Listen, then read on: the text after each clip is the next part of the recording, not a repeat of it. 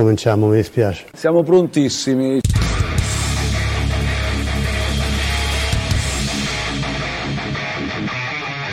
Mi alleno a casa perché non esco fuori di casa.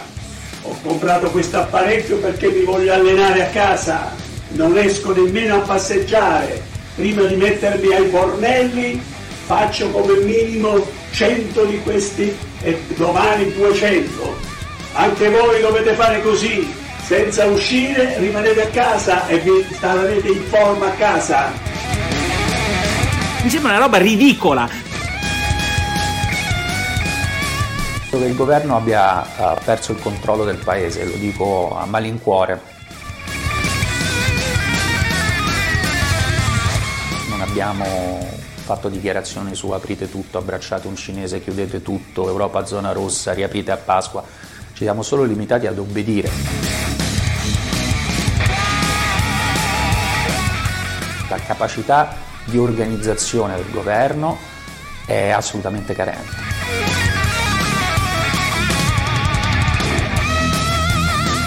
Abbiamo scritto ieri ai tedeschi una lettera dura con gli amministratori dicendogli guardate, se l'Europa non agisse e se non gli diamo attraverso gli eurobond i soldi per agire, l'Europa non ci sarà più. E non perché deve pagarci il nostro debito, ma perché deve fare dei piani europei per supportare tutti i paesi. Quello che è successo ieri sul sito dell'Inps è semplicemente indegno di un paese normale, non può succedere. Denota una mancanza di programmazione, di capacità, quello che abbiamo visto succedere sugli approvvigionamenti, dove di nuovo abbiamo detto portiamo un team di persone noi, ci mettiamo a lavorare lì con voi spalla a spalla per dare una mano e di nuovo ci hanno detto non si può perché è un problema politico. Ora basta, non si può andare avanti in questo modo. Non è pensabile che un paese come l'Italia in una situazione così critica si affidi a comunicazioni totalmente retoriche, continue, senza organizzare un lavoro come dovrebbe essere organizzato, chiamando le migliori competenze del paese. perché abbiamo sempre detto fino ad oggi che nell'emergenza cambiare governo era impossibile, ma andare avanti così nell'emergenza sta diventando impossibile per la maggior parte dei cittadini italiani.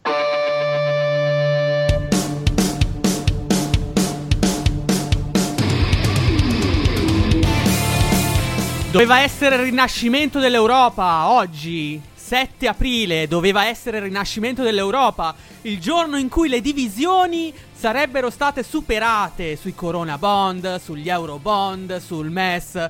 Eppure alla fine, Fabio, cos'è successo? È successo un. È successo. Bel niente. Un disastro, Paolone. Un Eccoci disastro. qua. Allora, quindicesima puntata. Quindicesima puntata di Eurovisione. Direttamente dalla Lombardia. Paolo Castellano al microfono. Fabio Simonelli da Varese al microfono. E perché no? Un applauso a Fabio Simonelli che è sempre qua. Un applauso. Ma basta con queste cose, siamo nelle sitcom anni 80. Basta. Ottimo, ottimo. Allora, eh, intitoliamo questa, questa, puntata Il mancato ri- eh, rinascimento. Abbiamo sentito anche nella copertina delle voci diverse, anche da un punto di vista intellettuale. Razzi, vabbè, eh, su questo non ci soffermiamo. Ma eh, abbiamo sentito anche l'europarlamentare Calenda di Azione che è molto depresso in questo momento perché anche lui non sa che pesci pigliare. È arrabbiato con il governo italiano, è arrabbiato con l'Europa. Insomma, è un momento di divisione sia interna che esterna. Eppure serve, serve un attimo capire, ragionare su quello che sarà l'Europa e su quello che sarà l'Italia. Fabio. Allora, come, come, incominciamo? Incominciamo col nostro solito giro per l'Europa, no? Perché comunque a me sembra che il coronavirus uh, sia ancora in Europa, non, non riusciamo a liberarci del, del, del, Covid-19 e quindi cerchiamo di fare il solito tour per capire in uh, che situazione siamo e, e, capire anche come gli altri paesi europei stanno affrontando l'emergenza. Da cosa vuoi cominciare Fabio? Lascio a te la palla. Ma guarda, allora cominciamo dalle notizie. Eh, le notizie di ieri, più importante tra ieri, tra la serata di ieri e la mattina di oggi, è il sì. fatto che Boris Johnson, ovvero primo ministro britannico, è stato ricoverato in terapia intensiva. Quindi partiamo intubato. dall'Inghilterra. Eh, partiamo dall'Inghilterra. Partiamo Fabio. dall'Inghilterra, sì, partiamo dalle notizie, insomma. Eh, quindi, eh, ovviamente, con tutta diciamo, la retorica del caso, perché Boris Johnson è stato eh, tacciato di incompetenza, addirittura di stupidità da molti eh, anche mh, mm, scienziati e virologi internazionali per la sua famosa frase a inizio eh, eh epidemia, certo. inizio pandemia certo. sulla appunto eh, immunità di gregge che poi ovviamente ha ritrattato perché si trattava fondamentalmente di una stupidata. Quindi, diciamo, ironia della sorte è stato colpito ed è stato colpito anche abbastanza duramente. Ora il eh, governo è passato nelle mani del eh, ministro degli esteri. Ci vuoi parlare un attimo tu di questo personaggio? Sai chi è questo personaggio? Beh, stiamo parlando di Dominic Raab, che praticamente era un personaggio politico ai noi sconosciuto finché eh, non ha preso il posto di fatto di Boris Johnson, di Bojo, il nostro amico Bojo, che in questo momento si trova in ospedale per poi tornare più attivo di prima e per combattere il coronavirus. Insomma, il, il, è il ministro degli esteri Dominic Raab, cioè almeno fino a qualche ora fa, perché adesso uh, deve sostituire Boris Johnson che è in ospedale. Uh, Dominic Raab non ha un grande curriculum uh, politico, Fabio, perché è un uh, Brexiters della prima ora, eh, come, come, Boris Johnson, è eh, una cintura nera di karate, se, se ti fa piacere, potrà mm. difendere meglio mm. gli inglesi all'estero, e, ehm, e poi, no, e poi eh, insomma, eh, ha 46 anni, quindi è un ministro giovane, ed è un ministro che in questo momento eh, dovrà, uh, dovrà, in qualche modo eh, anche um, accompagnare gli inglesi verso le, i negoziati della, della Brexit Brexit, perché lo sappiamo che eh, questa settimana ci saranno anche questi negoziati. Però bisogna vedere se poi verranno rinviati per uh, la, lo stato così uh, di salute di Boris Johnson. Uh, quello che mi, mi, ha colpito è che Raab, Dominic Raab, appunto il ministro degli esteri inglese che adesso sostituirà il, il, premier Bojo Boris Johnson, è figlio di un ebreo cecoslovacco che è fuggito dai nazisti eh, e si è trasferito in Gran Bretagna nel 1938 questa è la situazione dell'Inghilterra, Fabio, una situazione che in, ha registrato anche, anche questa settimana eh, dei, dei, picchi, cioè secondo il Ministero della, della Salute UK ehm, si sono registrati 854 decessi in più nelle ultime 24 ore e poi abbiamo 6.000 contagi aggiuntivi. Insomma, eh, anche l'Inghilterra sta facendo i conti con questa emergenza, Fabio. Vogliamo... Sì, perché Vai. anche in Spagna diciamo che la situazione è tragica, assolutamente. Sì perché sono ehm, praticamente ehm, più di 14.000 i morti già ehm, appurati per coronavirus. Sì. Insomma, diciamo che eh, si, se la passa davvero male l'Europa, eh, oltre 50.000 morti, nuove stime. Quindi sicuramente una situazione assolutamente impensabile fino a poco tempo fa. Sì, allora in Spagna, e... Fabio, scusa se ti interrompo, eh, sì. hanno fatto una cosa anche inusuale se ci pensiamo, perché mm. la, la, città di Barcellona e la città di Madrid ha deciso, hanno deciso di eh, dare delle strutture alberghiere al, persona- al, personale sanitario, quindi diventeranno questi alberghi, eh, un, credo una quarantina di alberghi, diventeranno degli ospedali o comunque dei centri per, per accogliere i malati di coronavirus. E, e questo comunque è un gesto eccezionale perché l'associazione degli albergatori ha, ha deciso appunto di donare, eh, seppur temporaneamente, le loro strutture ai malati di coronavirus.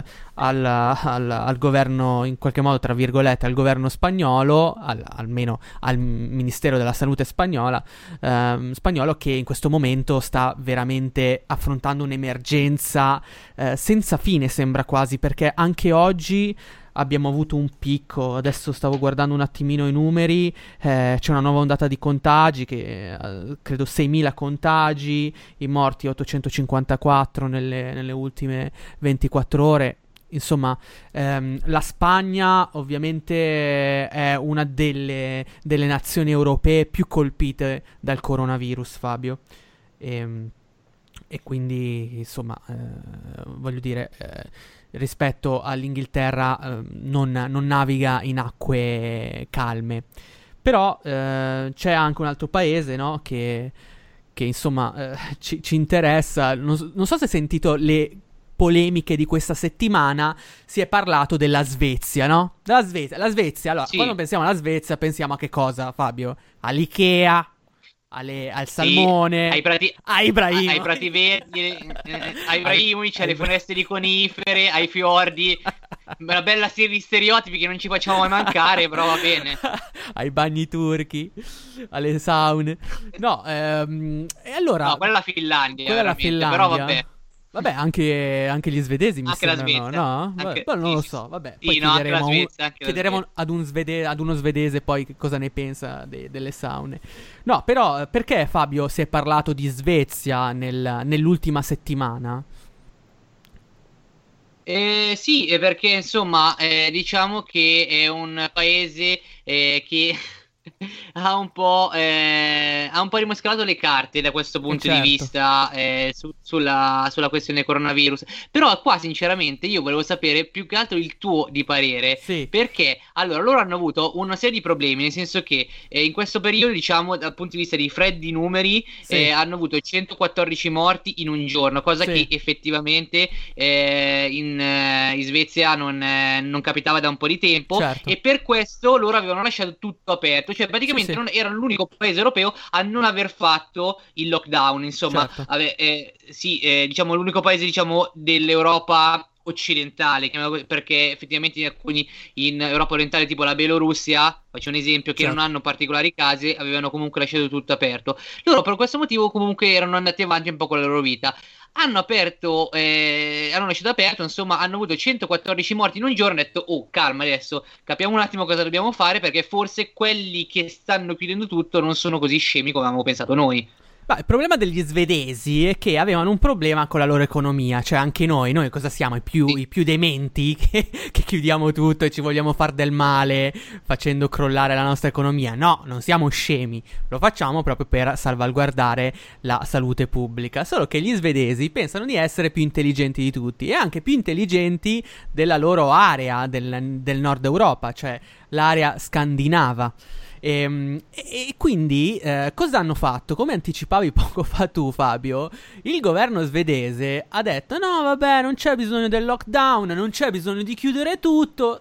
Sapete cosa vi diciamo? Ma andate ai ristoranti, fate la, la, vostra vita, andate in palestra. Ecco, l'unica cosa, magari gli over 65 eh, si lavino le, le, mani un pochino più spesso, ecco, non, non, non stiano a contatto con, con le persone, però tutto sommato la vita può andare avanti. E no! E no, perché nelle ultime ore adesso la Svezia sta cercando eh, di cambiare di nuovo strategia, un po' alla Boris Johnson se vai a vedere, no? Anche lui immunità di gregge sì. di qui e di là e poi si cambia idea e poi si cambia idea. Infatti, se cambiate idea, adesso ci sono delle strategie di contenimento e ricordiamolo che eh, la Svezia, come i numeri che prima tu hai citato, è il uh, paese dell'area scandinava che ha uh, un alto il tasso più alto di immortalità, quindi se tanto mi dà tanto, vuol dire che qualcosa di sbagliato è stato fatto all'inizio. E dunque,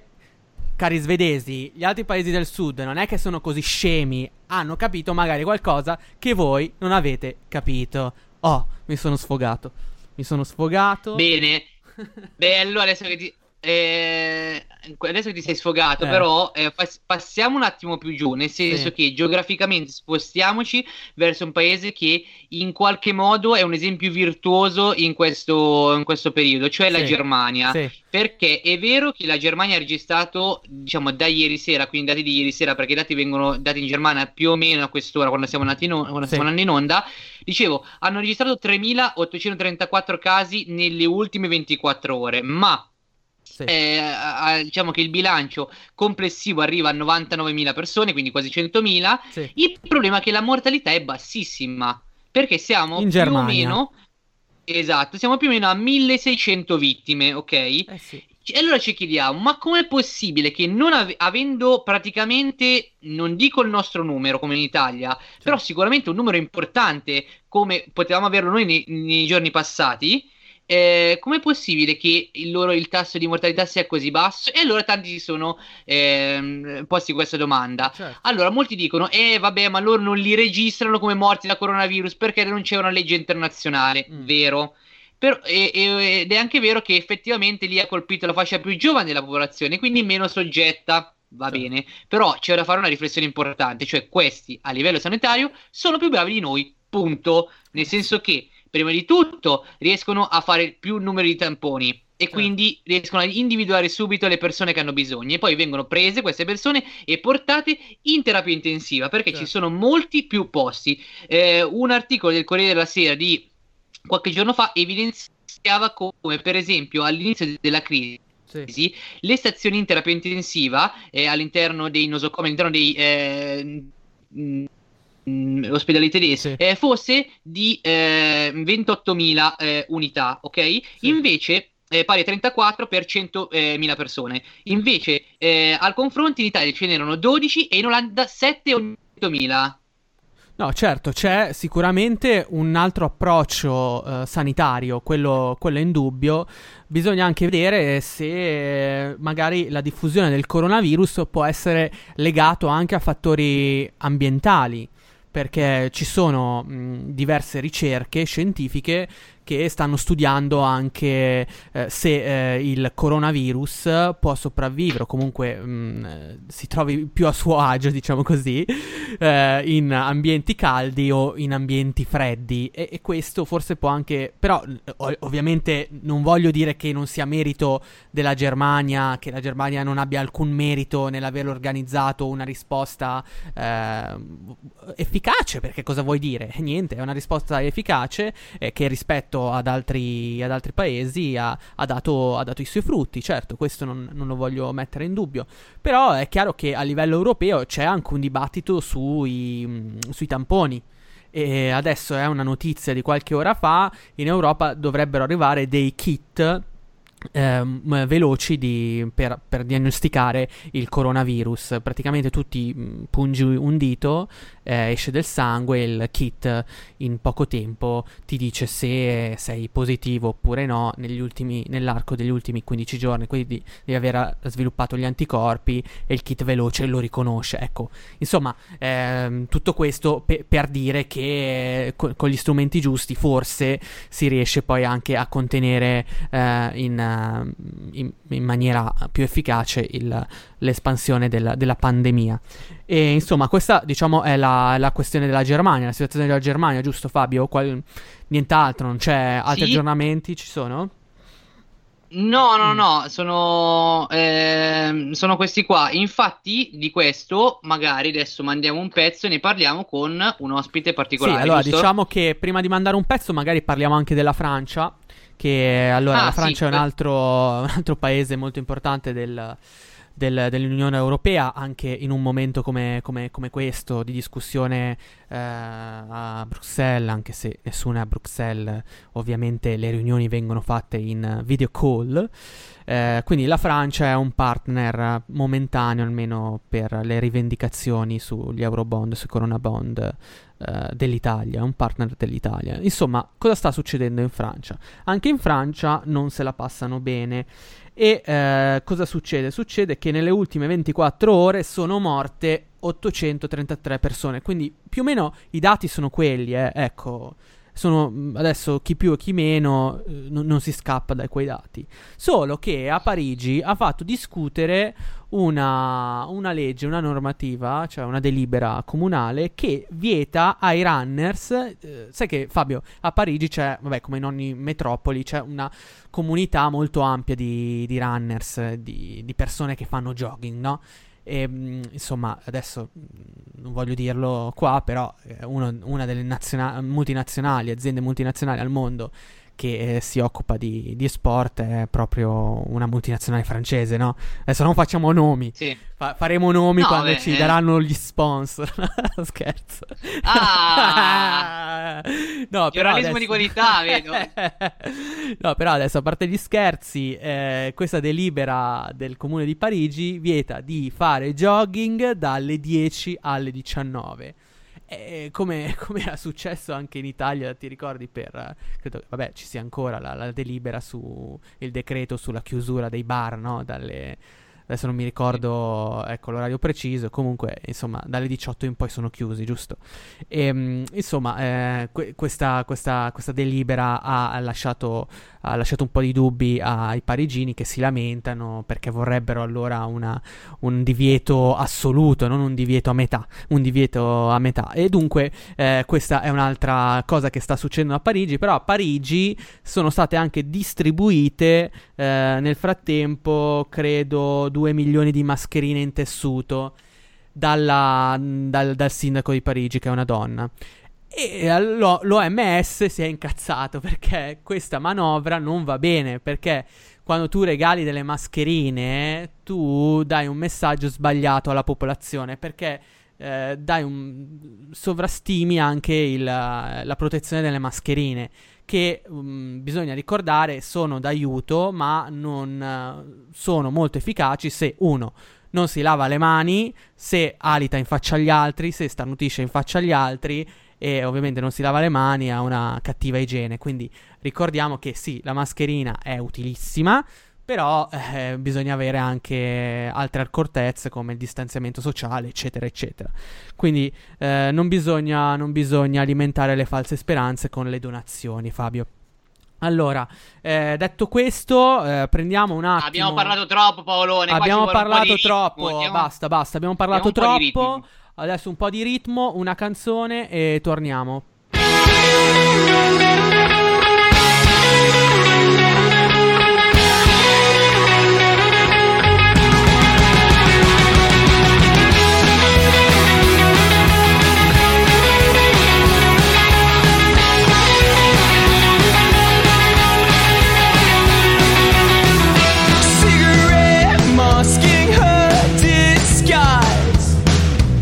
Walking out your door. I don't care anymore. Engines loud, cars go racing by. This town bores us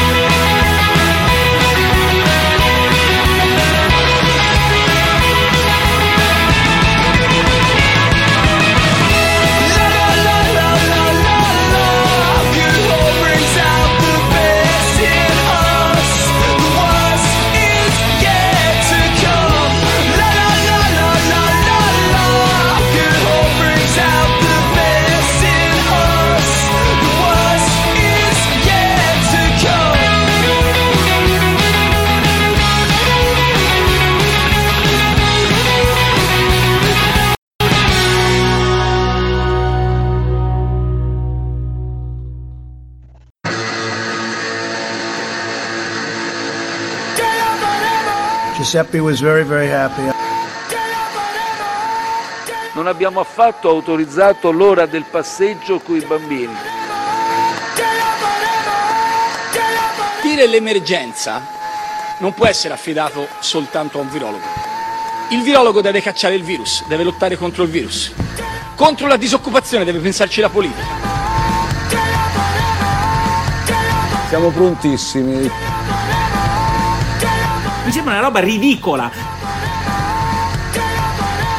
Dobbiamo capitalizzare.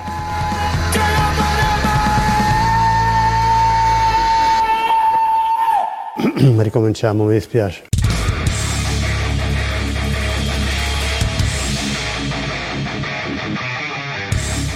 Ok, torniamo in onda, sempre qua ad Eurovisione, l'unico programma di radio statale ad andare in onda durante la quarantena causata dal Covid. Non molliamo, caro Paolo, non Eh, no, molliamo che- che e ci non tocca. molliamo neanche come ospiti perché eh, vi stiamo abituando il nostro pubblico, i nostri ascoltatori a una serie di ospiti. Ne abbiamo uno anche stasera.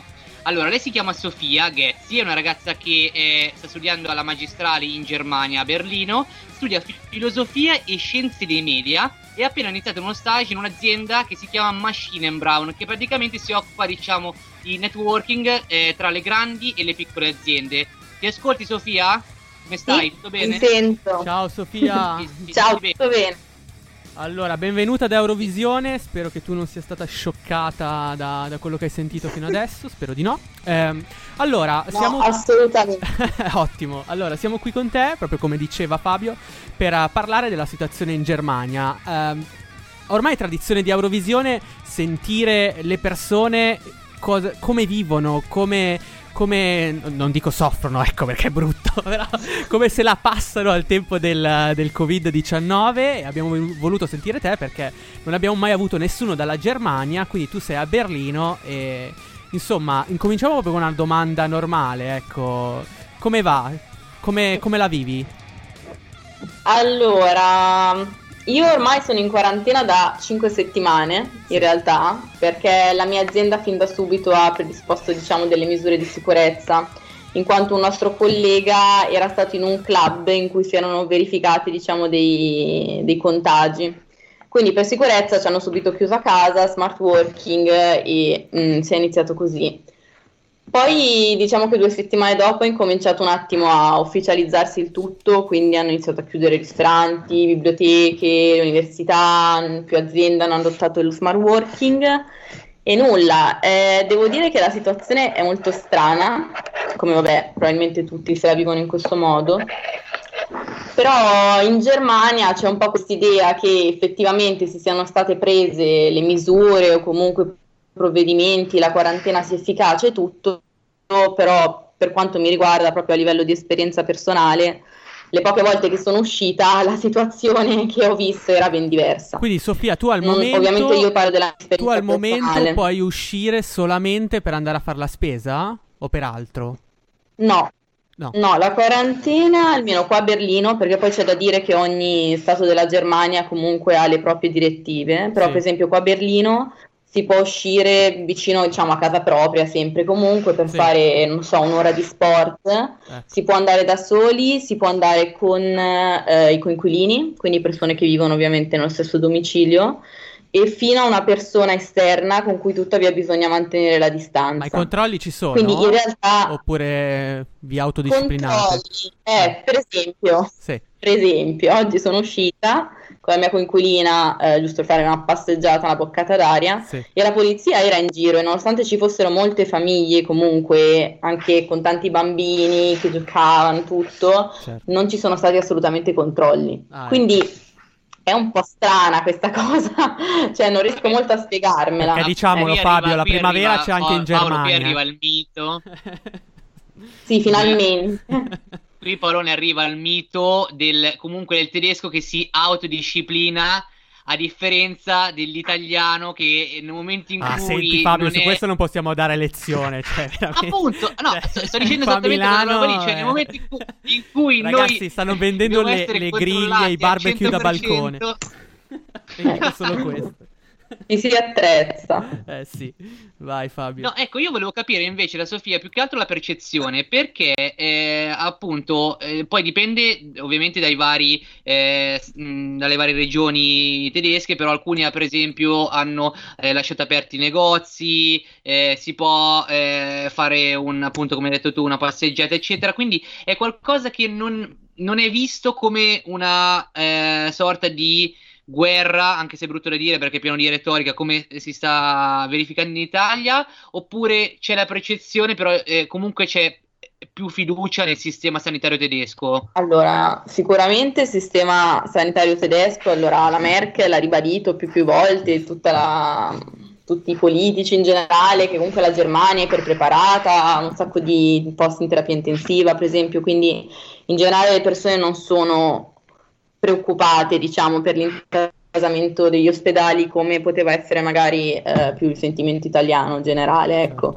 Um, il punto è che io vivo a Berlino, Berlino è una realtà un po' particolare perché ci sono tante comunità diverse quindi secondo me anche solo la tipologia di persone come se la vivono rende un po' la gravità della cosa ehm, differente in base alla persona, in base comunque, per esempio i giovani sono molto attivi, comunque si capisce che hanno capito che è una cosa molto grave, che è una cosa molto pericolosa, quindi cercano di rispettare la quarantena quanto più possibile.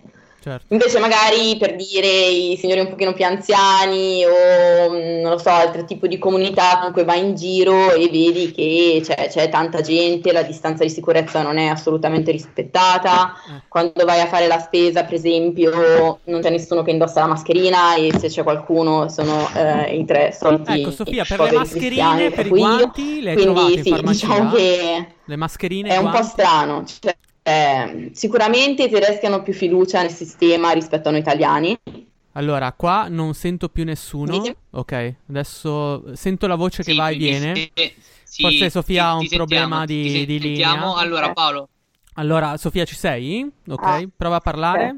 No, sì. Non ci sono. Ok, ottimo. No, volevo dirvi una cosa. Sì, adesso ti sentiamo. Eh, per quanto riguarda le mascherine, i guanti, okay. sai, eh, sei riuscita a trovare qualcosa a Berlino oppure no? Mm. Allora, le mascherine le avevo ordinate online, ma già a metà febbraio, quando sì. ho avuto il sentimento che c'era qualcosa che non stava andando. Quando sono riuscita ad andare in farmacia, non, in realtà non le ho mai trovate. Ecco. Quindi, no. Mascherine mai trovate qua comunque sempre ordinate online.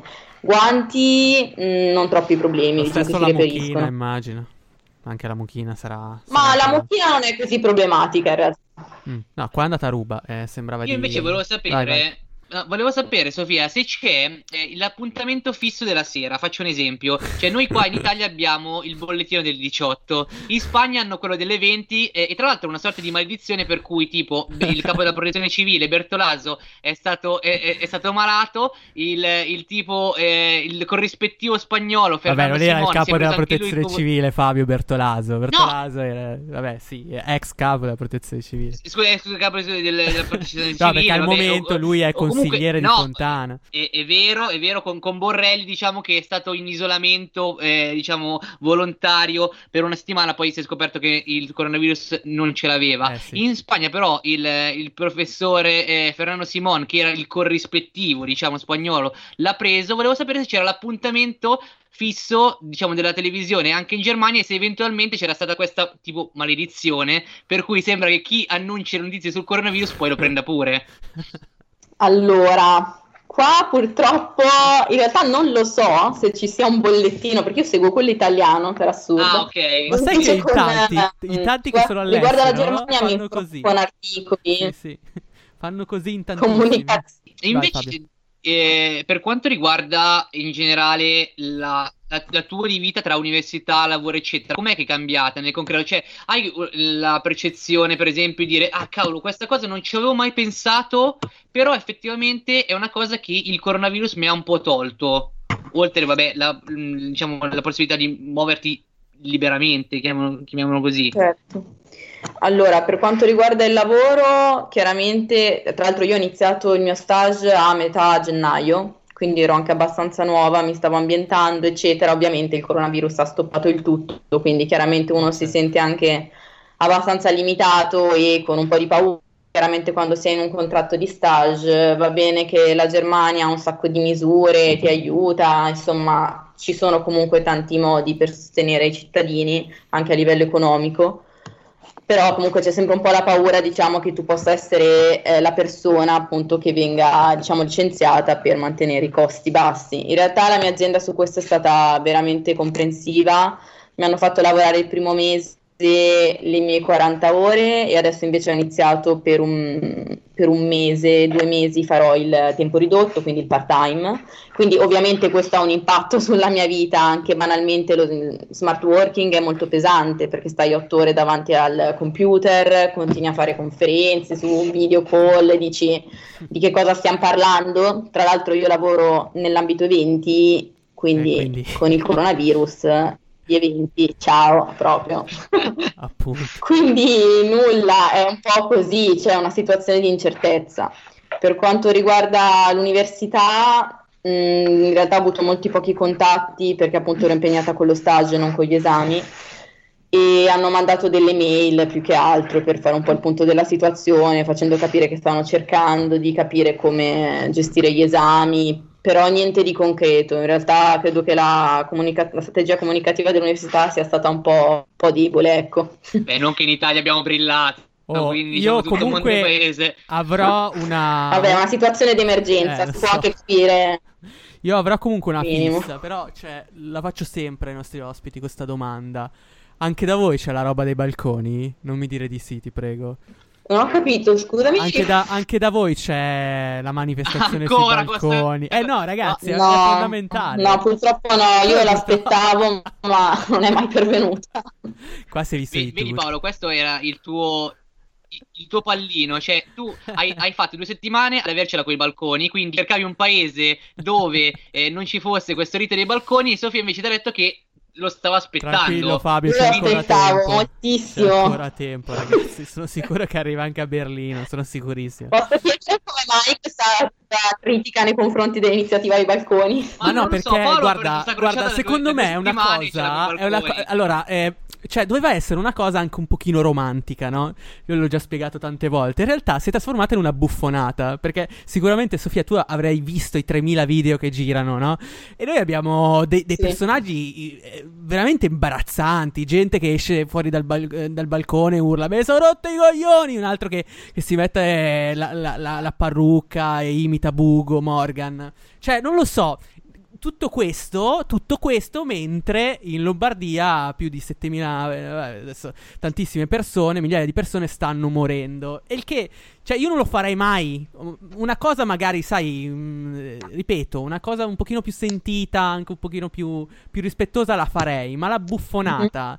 di uscire con uh, adesso non voglio dire il tricolore, il tricolore ci sta anche, però con uh, magari un governo che insomma uh, tutte le risposte non riesce a darle immediatamente e che insomma uh, sta facendo quello che sta facendo, non lo so. Eh, secondo me è solo un momento, ok, per, okay. per, creare meme, video meme e mandarli. Cioè, noi ci sguazziamo poi in questa roba qua. A noi piace tantissimo, eh. li, li, mettiamo in copertina, ben vengano. Però, insomma, io personalmente non li farei mai. Eh, Fabio, tu volevi chiedere qualcos'altro? Eh, no, beh, in realtà ti volevo ricordare che comunque ci sono state delle belle iniziative e infatti volevo chiedere anche a Sofia se più o meno anche in Germania l'avevano fatto, anche se penso che la concezione, diciamo, di unità tedesca sia un po', sia un po diversa. Per esempio, noi qua in Italia un po' di tempo fa abbiamo fatto, eh, le radio hanno mandato tutte nello stesso momento, alle 11 di mattina, l'inno. Hanno fatto qualcosa del genere anche in Germania, per caso? Cioè, no, allora... tipo? A me Beh, Sofia Poi potrebbe essere la prima sono farlo, molto eh. sobri, molto sobri. quindi mm, non si cimentano in queste iniziative, ecco. Eh, purtroppo però, perché io ripeto, anche col rischio di diventare poi una buffonata, ovviamente poi il fenomeno è sempre difficile da contenere su larga scala. Però per dire io un'iniziativa del genere mi sarei sentita semplicemente un po' meno isolata e in un momento di, non lo so, comunità comunque. Chiaro ci siamo, stiamo capendo, siamo tutti nella stessa situazione, mostriamo un minimo di empatia, ecco. Senti, L'empatia Sofia, tu hai letto quella pagina del Bild, un giornale tedesco dedicato all'Italia, non so se l'hai vista anche sui social. Mm, no, può essere. Allora, c'è, allora, allora, è stata pubblicata la, la scorsa settimana su un giornale di larga tiratura come il Bild, eh, che è un giornale conservatore tedesco, una pagina intera dove mm, si affermava che la Germania era con l'Italia, perché sai che in questo momento anche all'interno dell'opinione pubblica, insomma, la Germania è un Sì. po' vista come, come posso dire, il, il mostro da sconfiggere, no? Ecco, per, Sì. perché mm, tanti anti-europeisti e sovranisti ritengono che la Germania voglia farci finire come la, la Grecia, no? Firmando il MES, eccetera, eccetera. Adesso non ci addentriamo, Fabio. Ecco, volevo capire da te, ma eh, i tuoi amici tedeschi, che, che- che- che stima, che, che cosa ne pensano del- dell'Italia, degli italiani? Cioè, veramente pensano che l'Italia è un paese di fannulloni? Non so, chiedo, eh, perché questo si pensa, questo viene scritto nei social. Allora, eh, ovviamente non... Allora, tutto dipende dalle persone che frequenti. Diciamo che un tedesco che pensa che l'italiano è un fannullone non fa amicizia con un italiano in primis, quindi non arriverei neanche a capire questo suo pensiero, perché sono molto pragmatici i tedeschi. Mm, Per quanto riguarda il mio ambiente di lavoro, non ci vedono così, anche se da ridire sulle strategie che vengono adottate. Certo. Mi sentite? Sì, sì, ti Sì, sì, sì, sentiamo. ci sentiamo. Ok. Che vengono adottate dal, dal governo italiano, per esempio nella gestione proprio del panico, mh, i media in Germania hanno un approccio completamente diverso.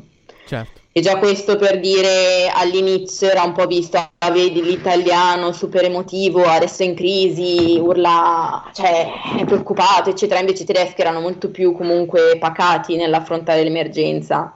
Questo sicuramente lo vedi come differenza, però direi che non c'è comunque una caricatura dell'italiano in generale, cioè questo mi sembra un po' eccessivo da affermare. Ok, quindi eh, voglio dire, Sì. rimangono solo sentimenti da stadio, Fabio, alla fine, cioè, eh, roba che leggi sui social, ma Sì, che beh, poi eh, ma nella dovrebbe- realtà cioè, si disperde, dovrebbe- no?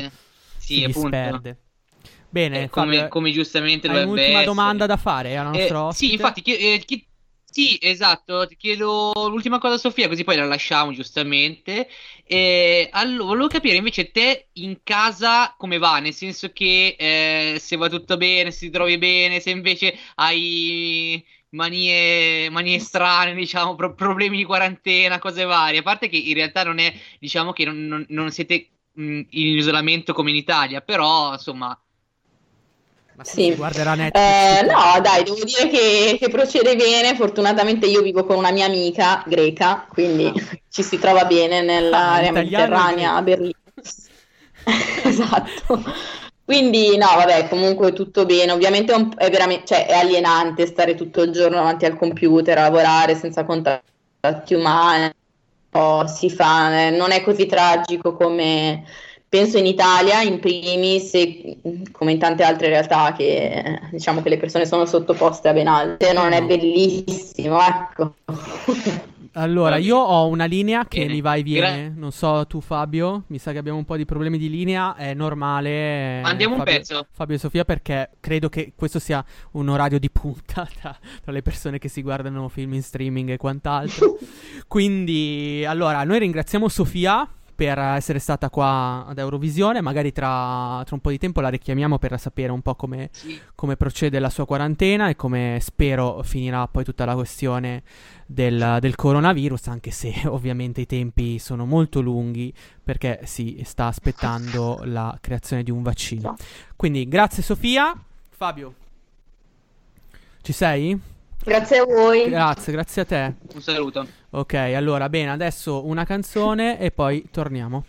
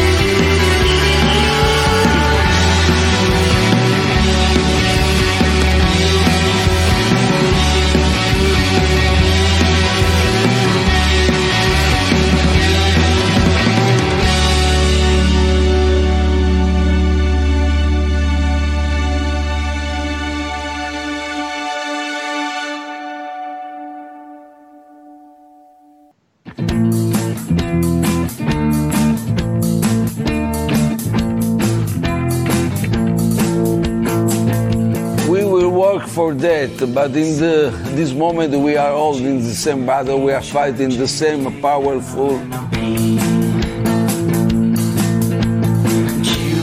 and invisible enemy. All countries in the world are hit, and we are all in front line. Giuseppe was very, very happy. In the globalized world, pandemic event uh, is the uh, uh, this demonstration of how little is our planet. Uh, President Xi Jinping uh, worked to block uh, with the Chinese way. We have to work together. We cannot say USA are better than other the same time.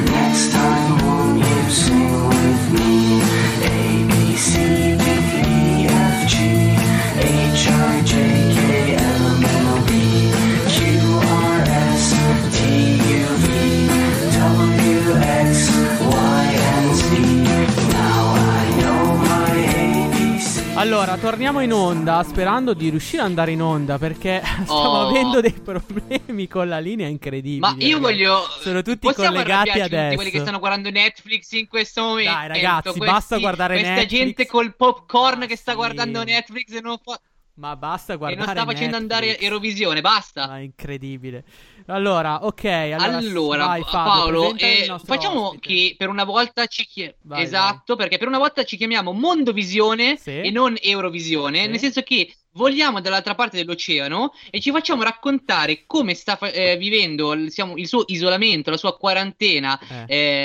eh, Tommaso Pasquinelli, che è un ragazzo eh, che eh, sta vivendo attualmente, vive da qualche anno a Buenos Aires. Ci senti Tommaso? Come stai? Tutto bene? Benissimo. Ecco, sì, ciao, bene. buonasera a tutti. Ciao, ciao. Allora, presentiamo un attimo Tommaso, nel senso che, allora, ufficialmente sarebbe, eh, u- eh, cioè lavorerebbe, diciamo, eh, eh, seguendo i tour degli argentini in Italia, però in realtà ha pubblicato da poco un libro che si chiama Alter Ego, eh, pubblicato da Edizioni del, dell'Oggione, in cui racconta un po' eh, la sua storia, nel senso che è la storia di un ragazzo che da Londra si trasferisce appunto a Buenos Aires per seguire un po', un po' l'amore. E noi ci facciamo raccontare come sta andando il suo isolamento. Quindi Come un va? europeo in Argentina. Ma guarda. Interessante. Un europeo in Sentiamo. Argentina. Esatto.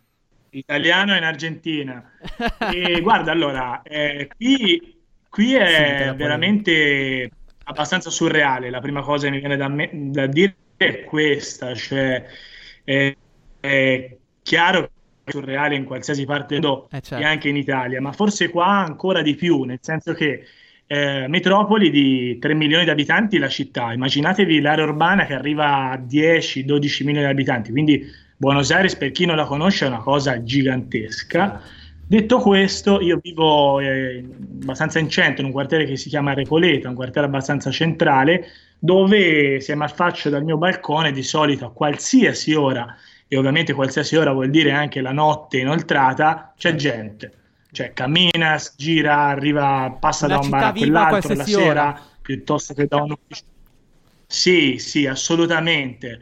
Eh, per antonomasia. Io ho avuto la fortuna di vivere anche a New York, però a New York molto spesso già dopo mezzanotte era chiuso tutto. Quindi in chiave quarantena questo ti fa, ti, cioè, ti crea un, un mondo parallelo Chiaro. al quale non sei più abituato. Io vivo qui da quattro anni che fa abbastanza specie. Poi ovviamente eh, anche, da- anche in Italia ci sono realtà in cui, eh, come la vostra a Milano, che, che sono allo stesso tempo surreali. Però qui insisto magari sul fatto che anche di notte, di sera, c'è momenti in cui c'è molta vivacità, molta vitalità. eh, da tre settimane a questa parte, noi siamo al giorno 19 di quarantena, non ci sono più, per cui fa ancora più impressione.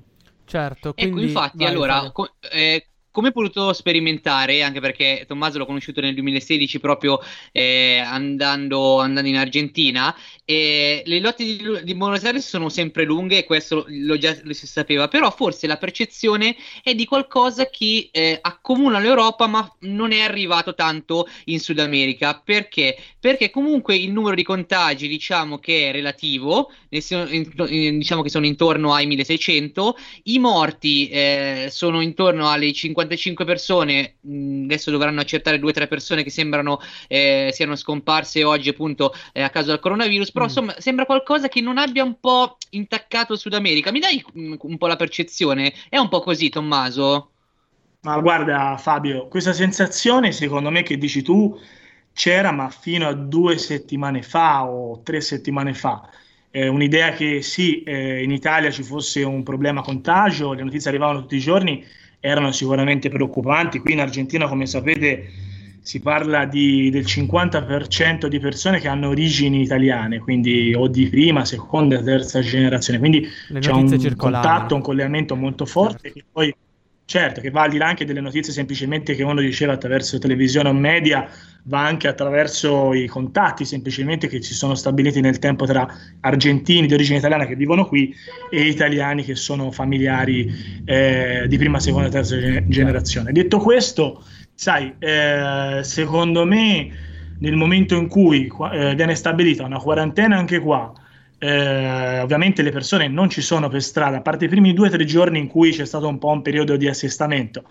Eh, esci, comunque quando esci a fare le, la spesa o le cose ovviamente essenziali, eh, non trovi nessuno, quasi nessuno, si vedano le prime persone con le mascherine, eh, capisci che qualcosa è cambiato. Cioè, siamo già davvero a una, una fase 2 in questo senso del rendersi conto che è davvero una cosa seria, davvero il virus esiste, il virus ha la capacità di eh, muoversi anche al, al di là dell'oceano, arrivare dall'altra parte del mondo, quindi quei 10-12 mila chilometri di distanza è come se non ci fossero di più, più di fatto. Certo, allora La Fabio, reazione delle persone volevo dire una cosa, Sì, sì, La- dimmi. l'Argentina eh, insieme diciamo a forse a un altro, a un altro paese del insieme- forse il Brasile no perché anche il Brasile sta avendo dei problemi però comunque nell'area sudamericana forse eh, come diceva Fabio l'Argentina è il paese che sta gestendo meglio l'emergenza del coronavirus proprio perché, e questo lo dicono anche i media italiani, perché ha un sistema sanitario che eh, va bene, ha magari delle pecche, però mh, potrà, eh, potrà comunque gestire il, il coronavirus rispetto ad altri paesi dell'area americana, come vabbè, pensiamo per esempio alla, alla Colombia oppure a- agli Stati Uniti, super grande potenza, ma che in realtà alla, alla prima emergenza sanitaria è, è crollata a terra. Ecco, quindi ehm, voi co- come, come vivete, ecco, voi argentini anche, vabbè, tu italiani in Argentina, comunque come vivete anche il dramma che si sta vivendo eh, negli Stati Uniti, perché eh, per esempio a New York si parla di seppellire le persone nel- nei- nei parchi, insomma, cioè, eh, vi state Cioè, vi preparando? fa un po' paura che il Ecco. fatto che sia arrivata, diciamo, in Nord America e quindi sia un po' più vicina, diciamo così. Ma guarda, allora, intanto è vero che c'è una differenza abissale da come eh, si sta vivendo il virus a New York e come si sta vivendo qui a Buenos Aires, nel senso che a New York le ultime notizie sono drammatiche, come dicevate giustamente voi, che ci fanno capire che è cambiato tutto dal, dal giorno alla notte, davvero, perché fino a due settimane fa, davvero lì a New York, negli Stati Uniti, non era preso in seria considerazione questo, questo virus. Eh, cosa che qua già, come dicevo prima, era già il cambio c'era stato, per cui sono state prese le misure giuste. Il presidente ha annunciato circa tre settimane fa il blocco di tutte le, le iniziative economiche, tutti i negozi, quindi come si dice, sono state prese le misure che andavano prese in tempo, cosa che non si può dire per gli Stati Uniti o in Europa per il Regno Unito. Eh, le conseguenze sono sotto gli occhi di tutti, che a New York c'è un problema esageratamente drammatico, sì, di, di morti, di contagiati, eccetera, eccetera, perché in queste due settimane ovviamente la- le persone hanno circolato e con tutto Eh, quello certo, che ne consegue, cosa che qui non è successa.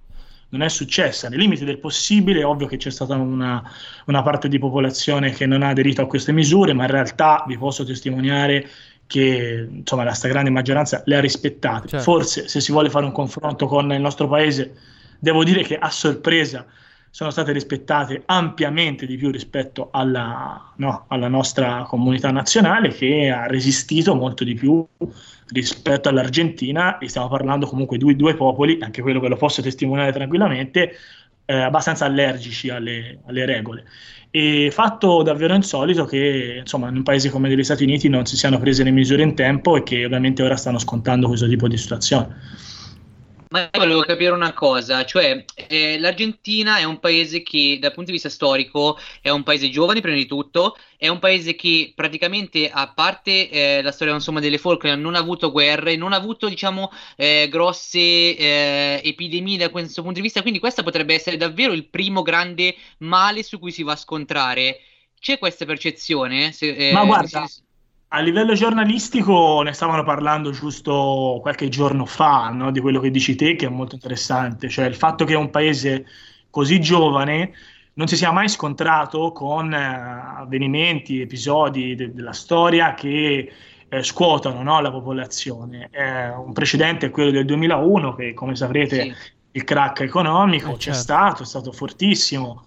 Qui tutti hanno questo termine di paragone, tutte le situazioni un po' drammatiche le paragonano con il 2001, però sinceramente, a mio modesto parere, non c'entra niente, nel senso che eh, questa è una, una situazione di, di urgenza che eh, colpisce tutta la popolazione, non Certo. le persone più svantaggiate, le classi emergenti di una popolazione, e in più è una eh, situazione globale. E questo, e forse questo è l'aspetto che potrebbe essere eh, una chiave di lettura, che il fatto che sia proprio globale restituisce agli argentini stessi che si confrontano sempre con il resto del mondo, vuoi per la posizione geografica defilata, eh, vuoi per questa no, quasi essere un po' marginali da un punto di vista geografico, si confrontano sempre con il resto del mondo, specialmente con il mondo sviluppato, che loro sempre chiamano tuttora il primo mondo, il primer mondo. E quindi forse il fatto di, che il virus abbia una valenza globale li ha fatti un po' in questo senso impaurire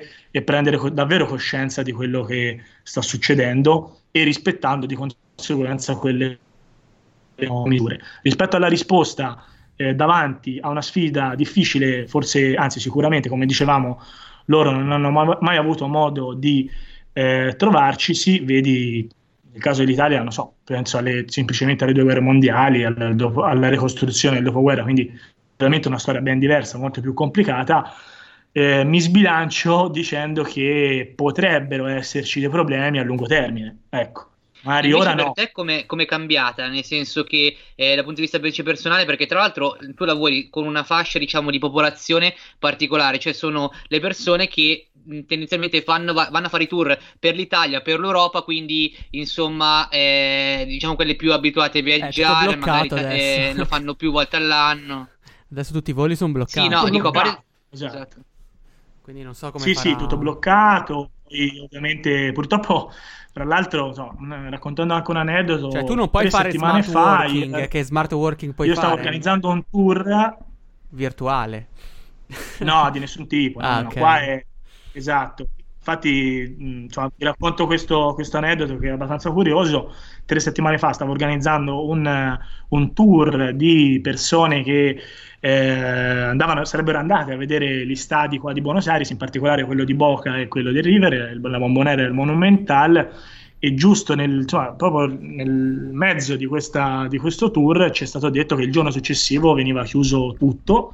E qua considerate che i contagi erano appena due, tre, qualcosa del genere, c'erano proprio i primissimi giorni, per, per cui mi riallaccio a quello che dicevo prima, le misure sono state prese in tempo perché veramente la- le persone anche qua che erano già sul territorio dicevano ma come ora noi che facciamo? Insomma, ovviamente avevano magari due settimane da spendere qui in Argentina, no- già il giorno dopo non Sì, avrebbero Tommaso, potuto è fare un il caso tour, quindi c'erano eccezionale già perché in tutto il mondo il coronavirus è stato preso sotto gamba, eh, anche da paesi Sì, molto sì. ricchi. Pre- vediamo anche la, la Gran Bretagna con Boris Johnson. eh, e Sì, sì, ci- no, cioè, sì, fa vabbè, piacere poi- sapere che comunque oh. l'Argentina ha risposto sin da subito, perché sappiamo che anche il sistema sanitario argentino ha, ha diversi problemi anche con, con altre malattie, perché per esempio eh, in Argentina c'è ancora la tubercolosi, il morbillo, insomma, nonostante altre emergenze è, è riuscita, forse proprio anche per questo che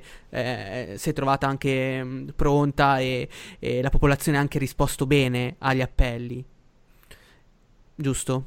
Immagino. eh. Allora, C'è da dire che, no, va bene, complessivamente è giusto quello che dici, poi vabbè, c'è un po' da scremare qualcosa che, eh, per esempio, che pare che facciano, è il paese che faccia meno tamponi in assoluto, tra i paesi in assoluto che ne faccia Eh, però meno. quello Tommaso è perché secondo me mancano i tamponi proprio. minore. Cioè, mh, immagino, eh, perché... Sì, sì, chiaro. Chi- sì, però poi alla fine te vedi Eh, sì, quei sì, dati chiaro. che sono i 1500 che avete giustamente citato prima, che magari non corrispondono al vero. Quello che mi sento di dire però che, ripeto, che le misure prese in tempo e guardando ai paesi, cioè sicuramente primo- la prima connessione che c'è stata a livello istituzionale è stata un guardare di più verso l'Italia, che stava prendendo quelle misure che poi sono state adottate qua in Argentina, piuttosto che Regno Unito e Stati Uniti. Da lì- cioè, sotto questo punto di vista, loro non hanno avuto alcun dubbio. Dal primo momento hanno detto la salute al primo posto, l'economia viene dopo e il modello di, di riferimento non è cer- certo stato quello anglosassone, bensì quello, quello magari nostro e poi conseguentemente quello spagnolo.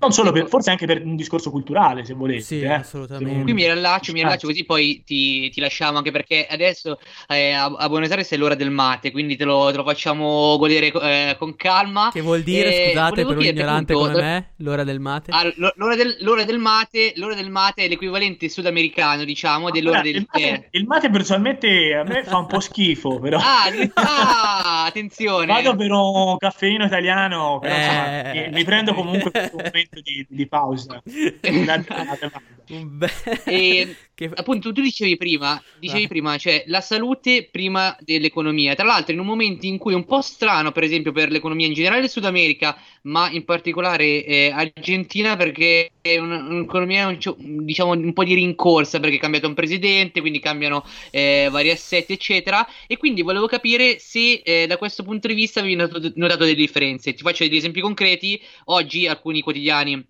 eh, argentini, Clarín, La Nazione, eccetera, dicevano sostanzia- sostanzialmente ci sono dei commercianti che ci sto- eh, stanno un po' guadagnando sopra, nel senso che sono rincarati i prezzi, eh, soprattutto delle- dei prodotti più, eh, dis- mh, diciamo, più disponibili, necessità. nel senso che quelli di prima necessità. Di prima necessità, e quindi volevamo capire un attimo com'era la situazione dal punto di vista economico, al- un po' in generale, insomma. Allora, c'è questo rischio sicuro, intanto, ti, ti anticipo questo, rischio di, di inflazione esagerata, qui è un problema, come sai, endemico, da- che si portano dietro da decenni e quindi c'è assolutamente il rischio di una situazione di medio-lungo termine. Per ora non è cambiato tantissimo, oggi ovviamente mi è capitato di andare al, al supermercato, non ho notato questa differenza importantissima, eh, per ora, però ripeto, su un lungo termine il rischio che ci sia qualche aumento, sinceramente, a livello di, di prodotti, anche di prima necessità, c'è.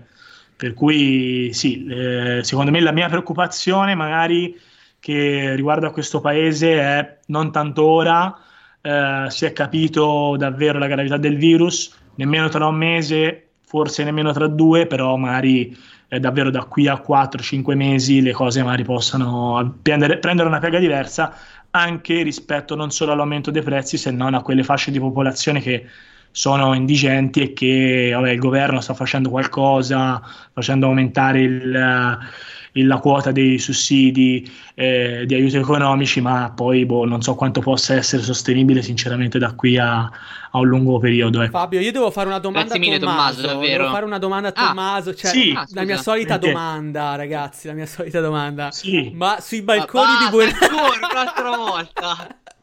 Ma sui balconi di niente. Buenos Aires. Vuole sapere sui balconi. Vuole Lo, sapere- lo eh, chiede ragazzi, tutti gli ospiti. ma posso, eh, lo so, posso sapere. Sì. Ci sono, ci sono No, una bella domanda, anche perché no, lo volevo, lo volevo menzionare prima, poi magari mi è passato anche di mente, è una buona, è una buona domanda. Perlomeno alle, insomma, alle 21 di tutte le sere, nel silenzio surreale della città, eh, intanto parte questo applauso scrosciante, clamoroso da, da, insomma, da- da tutti i balconi, che poi non si trasforma, cioè si trasforma da un applauso semplice a un, a un delirio che dura 5-10 minuti abbondanti con qualsiasi cosa che in casa li passi per le mani alle persone, da semplicemente le, le- le- le padelle a qualsiasi cosa in cucina per fare Certo. il chilombo, che sarebbe il casino in argentino e da lì almeno hai questi 10-15 Insomma, minuti anche, simpatici anche che a Buenos Aires a- escono sul balcone. a sdrammatizzare Va bene, va bene. Anche, su- anche a Buenos Aires escono Sì, sul assolutamente. balcone. Anche perché fondamentalmente anche perché fondamentalmente sono Vabbè. italiani, te l'ho detto prima, quindi Vabbè. comunque tutto Vabbè. il mondo è paese, specialmente qua. Eh, vabbè. Sì, sono Evviva. italiani specializzati Evviva. sì, ne- ne- nel casino, forse anche per certi versi più bravi di noi in questo Esatto. senso. Eh, evviva. Grazie mille Tommaso, davvero. Va bene. Ciao, allora- grazie a voi, grazie a voi. Allora, perfetto. ciao. Grazie, ti ringraziamo. Allora, Ciao, ringraziamo, ciao, ringraziamo Tommaso di essere stato con noi. E, mm, insomma, Fabio, due secondi per, uh, per, uh, dire che ritorniamo tra pochissimo e poi parliamo del- delle ultime cose di cui dobbiamo parlare.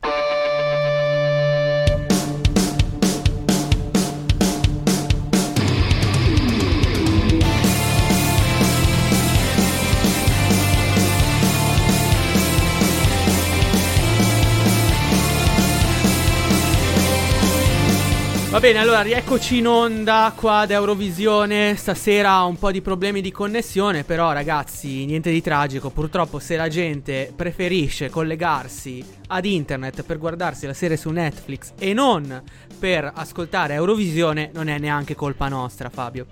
Allora, abbiamo avuto Sì, tanti questo detto che, detto che comunque come tecnico puoi migliorare, possiamo dirlo, cioè in generale è una Co- cosa che... Co- come tecnico posso migliorare, ma ragazzi, se, se la connessione non c'è, io non posso farci nulla. Anche perché, diciamo, fino ad oggi sono stato abbastanza impeccabile. Allora, comunque, allora, parliamo del- dell'ultimo, dell'ultimo argomento, che in realtà è un patchwork di argomenti che riguardano l'Unione Europea. E mm, incominciamo con il uh, Ah, problema. patchwork è il nome elegante di dire minestrone. Il minestrone, il calderone, il calderone di notizie finali che purtroppo dobbiamo anche dare e partiamo col nostro amico Viktor Orban, premier ungherese che, come abbiamo detto la scorsa puntata, ha ottenuto i pieni poteri per affrontare l'emergenza coronavirus in Ungheria. L'emergenza coronavirus in Ungheria. Che poi, tra le altre cose, Fabio, ho visto dei servizi di Euronews e in Ungheria stanno peggio di prima, peggio dei, dei pieni. Prima dei pieni pro- po- poteri di, di Orban, quindi non si Ah, capisce quindi- per quale motivo. Quindi Orban in realtà in realtà non ha combinato niente. Tra l'altro Orban si è praticamente preso le cazziate da tutta Europa in settimana, Certo. dicendo ovviamente che ehm, se, se ne fregava, nel senso che io devo pensare al coronavirus. E, cioè, Sì. se i dati in realtà sono negativi, è anche un po' attapirato il nostro amico Vittor. Cosa Allora, dici? Viktor Orban durante la settimana, cioè pensate, allora è così ossessionato dall'emergenza coronavirus che uno dice, cacchio, allora in questo momento starà facendo di tutto, no? Per eh, pensare dei decreti, per pensare a delle misure per contrastare anche, come possiamo dire, la, la- la- la crisi economica causata dal coronavirus. Allora dice benissimo, qual è il primo, la prima riforma che eh, adotta il non possiamo dire dittatore, però il leader con pieni poteri ungherese, qual è? Qual è? Qual è? Vota, che cosa? Vota contro il cambio di sesso in Ungheria. Eh, ragazzi, queste sono queste sono Che comunque mi sembra, mi sembra un. No, tra l'altro mi sembra una sorta di repellente al coronavirus. Cioè, me lo, me lo vuoi confermare questa cosa? In che senso, scusa, non ci ho pensato. eh, Perché Ca- il cambio No, di appunto, sesso no, ah, beh, ero, ero assolutamente, ero, assolut- ero assolutamente ironico. Cioè, Ah, non- dici non la quarantena.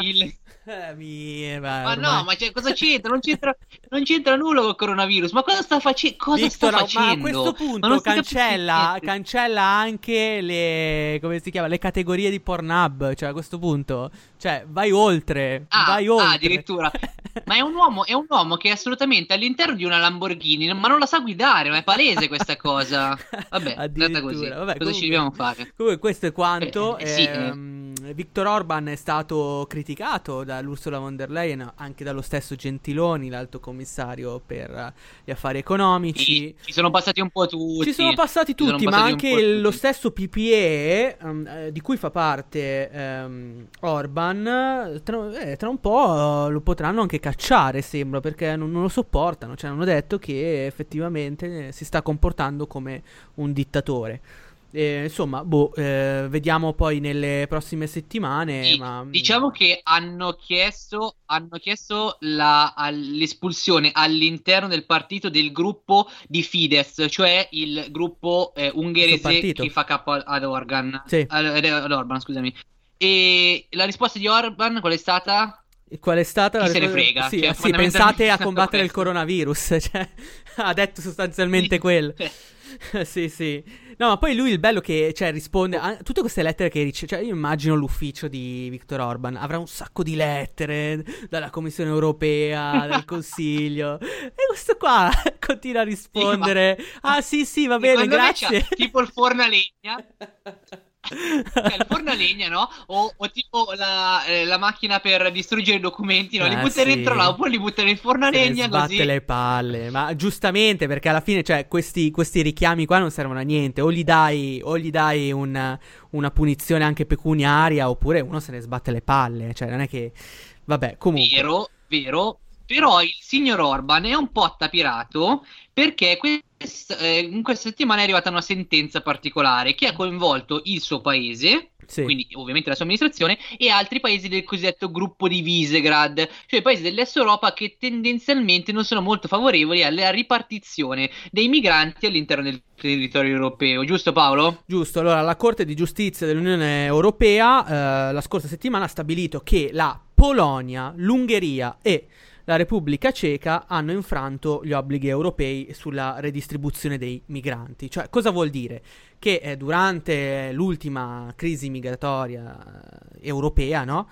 Ehm, dovevano essere redistribuiti i migranti e eh, questo era una sorta di, di obbligo e infatti sono stati ridistribuiti in tutta Europa, solo che la Polonia e la Repubblica Ceca avevano promesso di farlo, cioè non è che hanno detto immediatamente di no, hanno detto sì, poi vediamo, lo facciamo e poi Eh, ovviamente sì, lo faccio domani, lo faccio. lo faccio domani, fidati. Ma sono 5 euro. No, scherzo. No, comunque eh, non l'hanno fatto. non lo hanno fatto. ehm, E, invece l'Ungheria non ha proprio risposto agli appelli. Cioè, Siamo a un livello superiore, nulla. ragazzi, ma è straordinario. Zero, zero. Straordinario, ha, ha vinto lui, ha già vinto lui. Zero, Eh, lui non ha proprio risposto, lui Eh, proprio si è sbattuto le palle e quindi si è mostrato subito indisponibile. E solo che adesso c'è questa, questa sentenza della, della Corte di Giustizia che dà torto a questi tre paesi. Allora, di fatto che succede? Sì, non succede allora- nulla.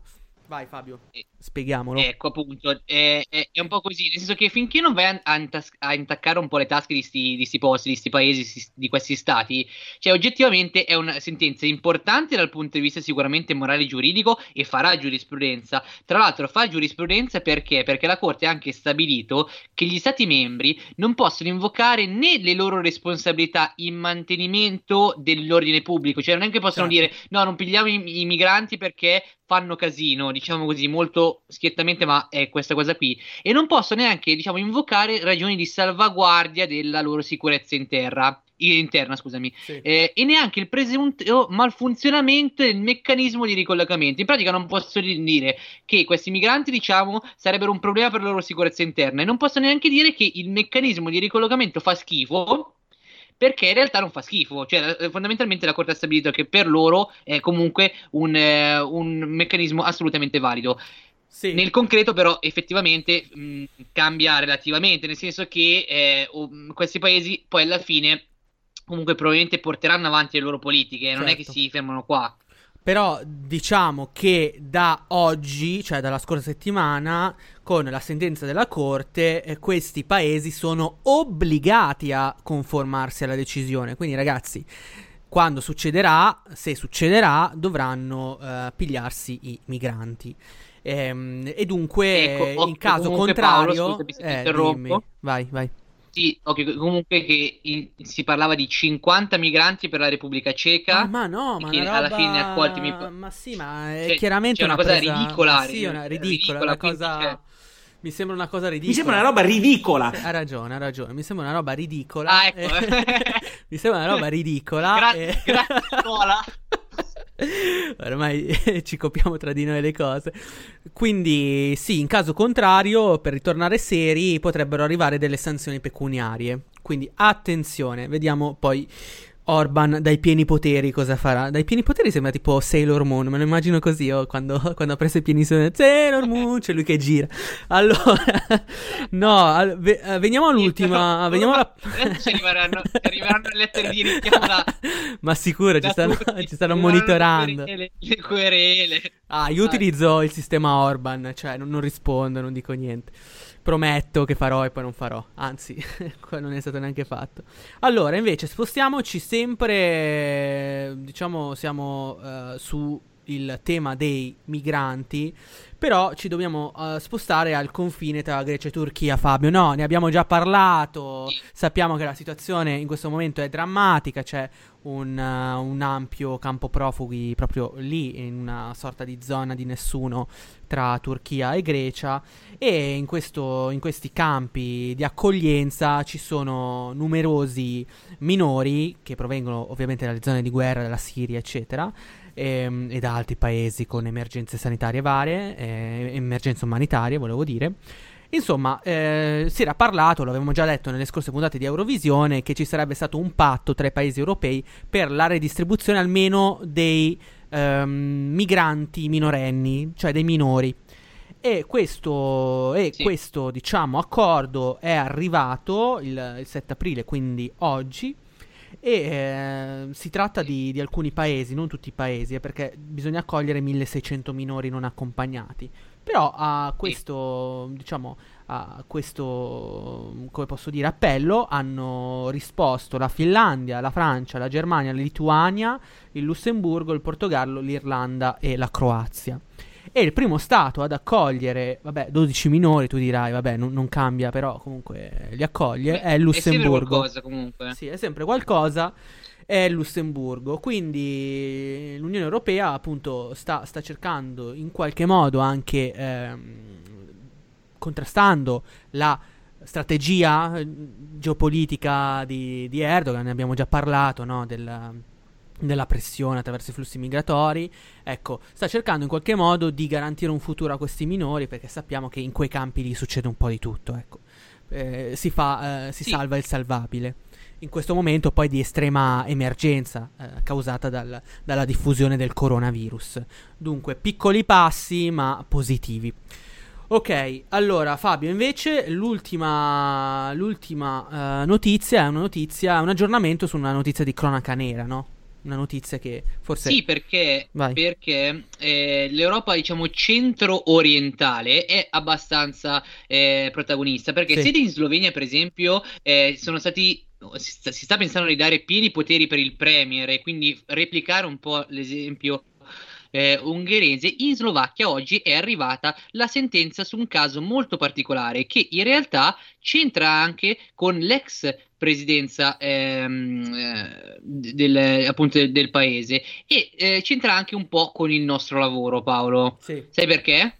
Eh, perché eh, si parla di un reporter, si parla di un giornalista. Si parla di... Esatto, si parla di un eh, giornalista e si parla di eh, un- una persona che in realtà aveva circa la nostra età, perché purtroppo quando è morto aveva 27 anni e ha rivoluzionato, diciamo, il modo di fare giornalismo in Slovacchia. Certo. Allora, eh, siamo praticamente eh, ci stiamo riferendo al discorso e al- alla storia di Jan Kuciak, che era questo reporter eh, per il sito Actuality. SK, ok, eh, che è stato ucciso il 21 febbraio 2018 in- eh, insieme con la sua eh, fidanzata, la sua compagna che si chiama Martina Kuzrinova, ok? E eh, diciamo che per questo ehm, reato è stato condannato il killer materiale, il killer materiale delle- della, della strage, appunto, eh, che si prenderà 23 anni di carcere e eh, si chiama Miroslav Marcek. Tra l'altro eh, eh, è un caso che ha fatto tanto scalpore in, ehm, in Slovacchia anche per la crudeltà. Certo. Del, del gesto perché eh, durante diciamo eh, l'interrogatorio sembra che Marcek abbia detto prima ho ucciso eh, Jan Kuciak poi sono tornato dentro la stanza ho visto che c'era qualcuno visto che la sua fidanzata si era, eh, si era nascosta e allora gli ho sparato in testa proprio Sì, sì. eh, cose abbastanza, abbastanza tragiche anzi sen- senza abbastanza agghiaccia- agghiaccianti tragiche e però soprattutto questo caso aveva portato alla luce quelli che erano i rapporti tra eh, la, eh, il mondo dell'imprenditoria slovacco e il mondo della malavita slovacco, tra l'altro in qualche modo collegato anche all'Italia, perché eh, si pensa che eh, molti degli affari, tali imprenditori ehm, slovacchi comprendessero anche membri dell'Andrangheta Ah. eh, che praticamente si prendevano i soldi europei e quindi questo rientra appunto anche diciamo nel, nel nostro programma appunto Eurovisione quindi si prendevano i fondi europei per fare delle iniziative che poi in realtà non venivano fatte ok e quindi aveva portato una grande mobilitazione pubblica che aveva spinto la gente nelle piazze e aveva di fatto eh, eh, terminato, eh, fatto terminare, diciamo, fatto cessare l'esperienza di Robert Fico alla guida del governo, ok? Che si è dovuto anche dimettere. Tra l'altro, da qualche settimana il nuovo premier è Igor Matovic, che è un magnate a guida di un partito populista di destra e anticorruzione. Eh, molti eh, intellettuali, molti scrittori slovacchi, molti giornalisti, diciamo, editorialisti di vari giornali avevano analizzato eh, come il tema della corruzione eh, in Croazia fosse assolutamente all'ordine del giorno e il caso un po' era stato eh, paragonato a quello di Daphne Gar- Caruana Galizia, ovvero la giornalista uccisa a Malta, più o meno nella stessa situazione. Tra l'altro, eh, attualmente quello che è considerato il mandante, ovvero Marian Kochner, che era l'uomo su- su- sulle cui fortune stava appunto indagando da tempo Kuciak, eh, in questo momento è sotto processo ma è libero perché è stata pagata la cauzione. Sì, allora sicuramente eh, forse si è fatta in parte giustizia, come hai raccontato tu, si tratta un- di una situazione davvero tragica, anche perché è legata a, una, mm, a una- un tema di libertà di stampa e poi anche di valori democratici che eh, ovviamente in, questa, in, questo, in questo tragico episodio sono, sono mancati, però tuttavia eh, ci fa anche ben sperare che alla fine la verità viene fuori, venga fuori e che poi dopo davanti a un tribunale possa eh, essere d'esempio a coloro che poi vorranno emulare in qualche modo il lavoro fatto da questo giovane 27enne che eh, perse tragicamente la, Vo- la sua volevamo vita. chiudere diciamo la trasmissione così, cioè con una sorta di Sì. eh, piccola parziale nota positiva, Sì, almeno buona dal punto di notizia, vista della certo. giustizia. Una buona notizia si, si fa per dire, insomma, per eh, appunto per chiudere in bellezza. Va bene, meno, allora diciamo, siamo arrivati agli sgoccioli, come si suol dire Fabio, è stata una puntata intensa con eh, due ospiti. Ricca, con- ricchissima. ricchissima. Allora, eh, in, eh, in, eh, in ultima istanza volevo dire a tutti i nostri ascoltatori della live, perché in questo momento eh, siamo in diretta su Facebook, poi arriverà il podcast. Allora, eh, ovviamente per gli ascoltatori in podcast, ripeto che eh, possono ascoltarci in qualsiasi eh, piattaforma, eh, da Spotify ad Apple Podcast, Google Podcast, eccetera. Siamo in quasi tutte le piattaforme. E eh, insomma, se volete contattarci, magari mandarci un audio, qualcosa, segnalarci una notizia sull'Europa, noi siamo, siamo qui. Ci potete contattare sia su Facebook alla pagina di Eurovisione Radio Statale oppure al- all'account di Instagram, sempre eurovisione.radio statale. Fabio. E quindi è tutto. Eh, io ringrazio il mitico Fabio che questa puntata ha fatto quasi tutto lui e quindi vorrei di nuovo fargli un applauso. E- Ah, non siamo- eh, Andiamo avanti, andiamo-? Vabbè, fa bene l'applauso, fa bene. Quindi vi ringrazio per, per l'ascolto. Ci, eh, ci risentiamo al prossimo appuntamento di martedì prossimo alle 21.30 su questi canali social, purtroppo. ehm, in attesa che il Covid eh, scemi e che possa poi risolversi tutto per il meglio. Ciao a tutti da Paolo e Fabio. Alla prossima puntata. Ciao.